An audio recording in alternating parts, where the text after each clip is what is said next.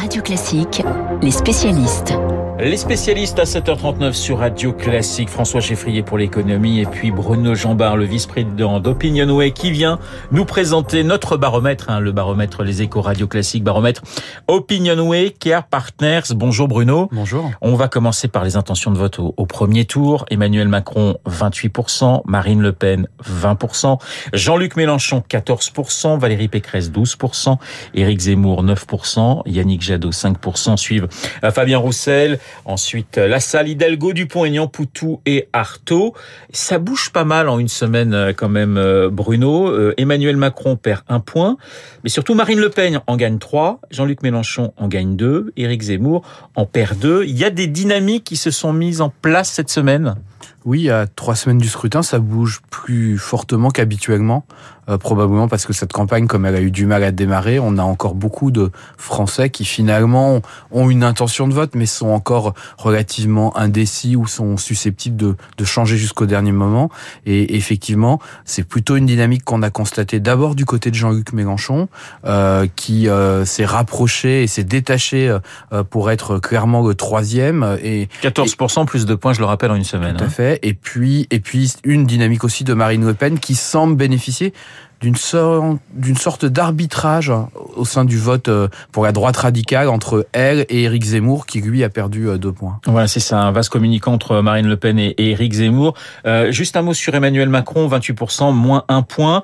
C'est la fin de l'effet de guerre, c'est l'absence encore de campagne. Dans la presse ce matin, on parle d'une campagne sans désir de la part du président sortant Je pense que c'est d'abord la fin de l'effet guerre euh, qui est en train de s'atténuer. On le voit dans les préoccupations. Hein. Euh, la guerre en Ukraine qui, quand on l'a introduit dans le baromètre, dans les motivations de vote, était quatrième et plutôt en sixième ou septième position désormais.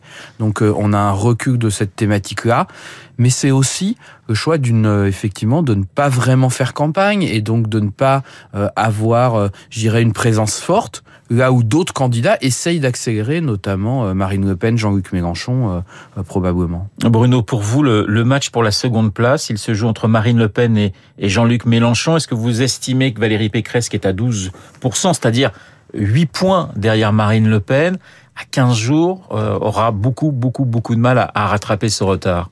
Honnêtement, ça semble très difficile. Remonter 8 points en, en aussi peu de temps, euh, c'est compliqué, surtout qu'encore une fois, les, les passerelles ne se font pas directement entre Marine Le Pen et Valérie Pécresse. Donc quand Valérie Pécresse gagne des points, elle ne les prend pas forcément directement sur Marine Le Pen. Donc il n'y a pas en fait un écart qui serait visuellement de 8 mais uniquement de 4. Euh, donc je, je, pense que pour elle c'est très compliqué désormais euh, d'espérer accéder euh, au second tour. Euh, surtout que on voit bien qu'il y a une forme de résilience de Marine Le Pen qui résiste un peu à tout dans cette campagne euh, qu'on a vu plusieurs fois en difficulté et qui finalement à deux semaines du scrutin euh, est bien placée pour accéder au second tour. Éric Zemmour, pour vous, c'est fini Il est à il est à 9%, il a encore perdu deux points en, en, en une semaine. L'écart est de 11 points avec euh, l'autre finaliste, donc Marine Le Pen. Pour vous, ça sera encore forcément encore plus compliqué. C'est même c'est même terminé. Ça semble difficile encore parce qu'on a ce sentiment d'un arbitrage au sein de cet électorat en faveur de Marine Le Pen. Euh, mais euh, en revanche, il y a encore beaucoup d'incertitudes sur son niveau final. Est-ce qu'il peut retrouver un, un, un niveau euh, supérieur, nettement supérieur à 10%, ou est-ce qu'il va vers une, euh, un résultat plus faible? C'est toujours euh, un moment délicat hein, pour ces candidats qui ne sont pas issus du sérail politique. Le passé de l'intention de vote au vote réel. D'autant qu'il y a deux paramètres à prendre en compte, l'abstention euh, qui s'annonce euh, très forte, et puis euh, ces Français, ces très nombreux Français qui se décident au dernier moment. Oui, alors il y, a, il y, a, il y aura probablement plus de Français qui se décideront au dernier moment cette année que d'habitude. Hein. On estime à à peu près 20-25% des gens qui peuvent vraiment prendre leur choix final dans la dernière semaine. Et puis effectivement, vous l'avez dit, l'abstention, l'abstention. Aujourd'hui, on a vraiment le sentiment qu'elle va être forte, qu'elle va être historique pour une élection présidentielle. Mais est-ce qu'elle va être historique en étant, en, en, en, je dirais, en écrasant les records précédents? Le record précédent, c'est 2002, avec ouais. 28% d'abstention. Est-ce qu'on va être à 35, 40% d'abstention? Ou est-ce qu'on sera plutôt à 30, c'est-à-dire une abstention très forte, mais qui reste quand même euh, mesurée. Je regarde l'intérêt pour la campagne. On a toujours un tiers des Français qui ne sont pas intéressés par cette campagne. On est à 15 jours aujourd'hui. Oui, on est à 15 jours et surtout, ça ne bouge plus depuis début février. Ouais. C'est-à-dire qu'on a l'impression ça que qu'on a eu un mois et demi pour rien quasiment Donc là aussi, on espère que dans les 15 derniers jours, voilà, ceux qui sont encore très loin de cette élection vont réussir à, s'y intéresser et, à aller voter le 10 avril. Bruno, dans ce baromètre Opinionway qui est à Partners pour les échos et Radio Classique, ça sera d'ailleurs ma dernière question. Second tour, Macron-Le Pen, 55-45, il y a encore une marge, mais quand même l'écart se resserre. Oui, on est revenu à la situation intérieure à la guerre en Ukraine.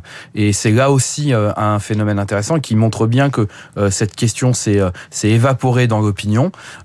C'est un score, il faut le dire, inhabituel pour une candidature d'extrême droite au second tour. Ça ressemble à un score normal d'élection présidentielle. Merci Bruno. Bruno Jean vice-président d'Opinionway, le baromètre Opinionway Care Partners pour les échos et Radio Classique à retrouver sur le site de votre radio préférée. On passe à l'économie, François.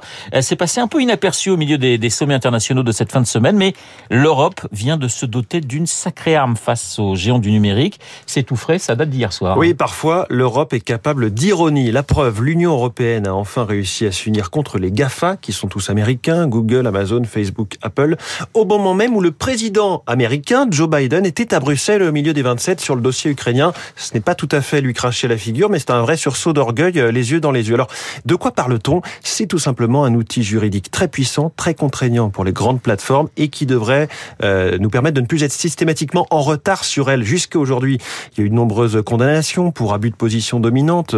Je vous parle rien que d'une amende hein, pour Google en 2018, 4 milliards 300 millions d'euros d'amende, sacrée ardoise. Sauf qu'à chaque fois, les enquêtes sont très longues et une fois la condamnation prononcée, il y a, et c'est normal, toutes les possibilités de contestation, des procédures d'appel.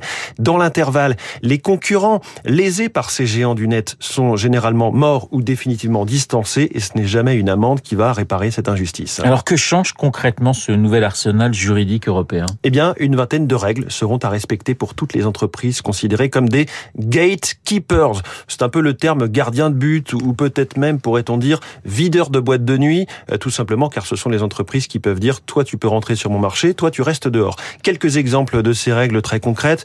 Toute opération de rachat d'une entreprise, même une toute petite start-up par ces géants, sera contrôlée par la Commission européenne pour qu'ils n'engloutissent pas la moindre innovation.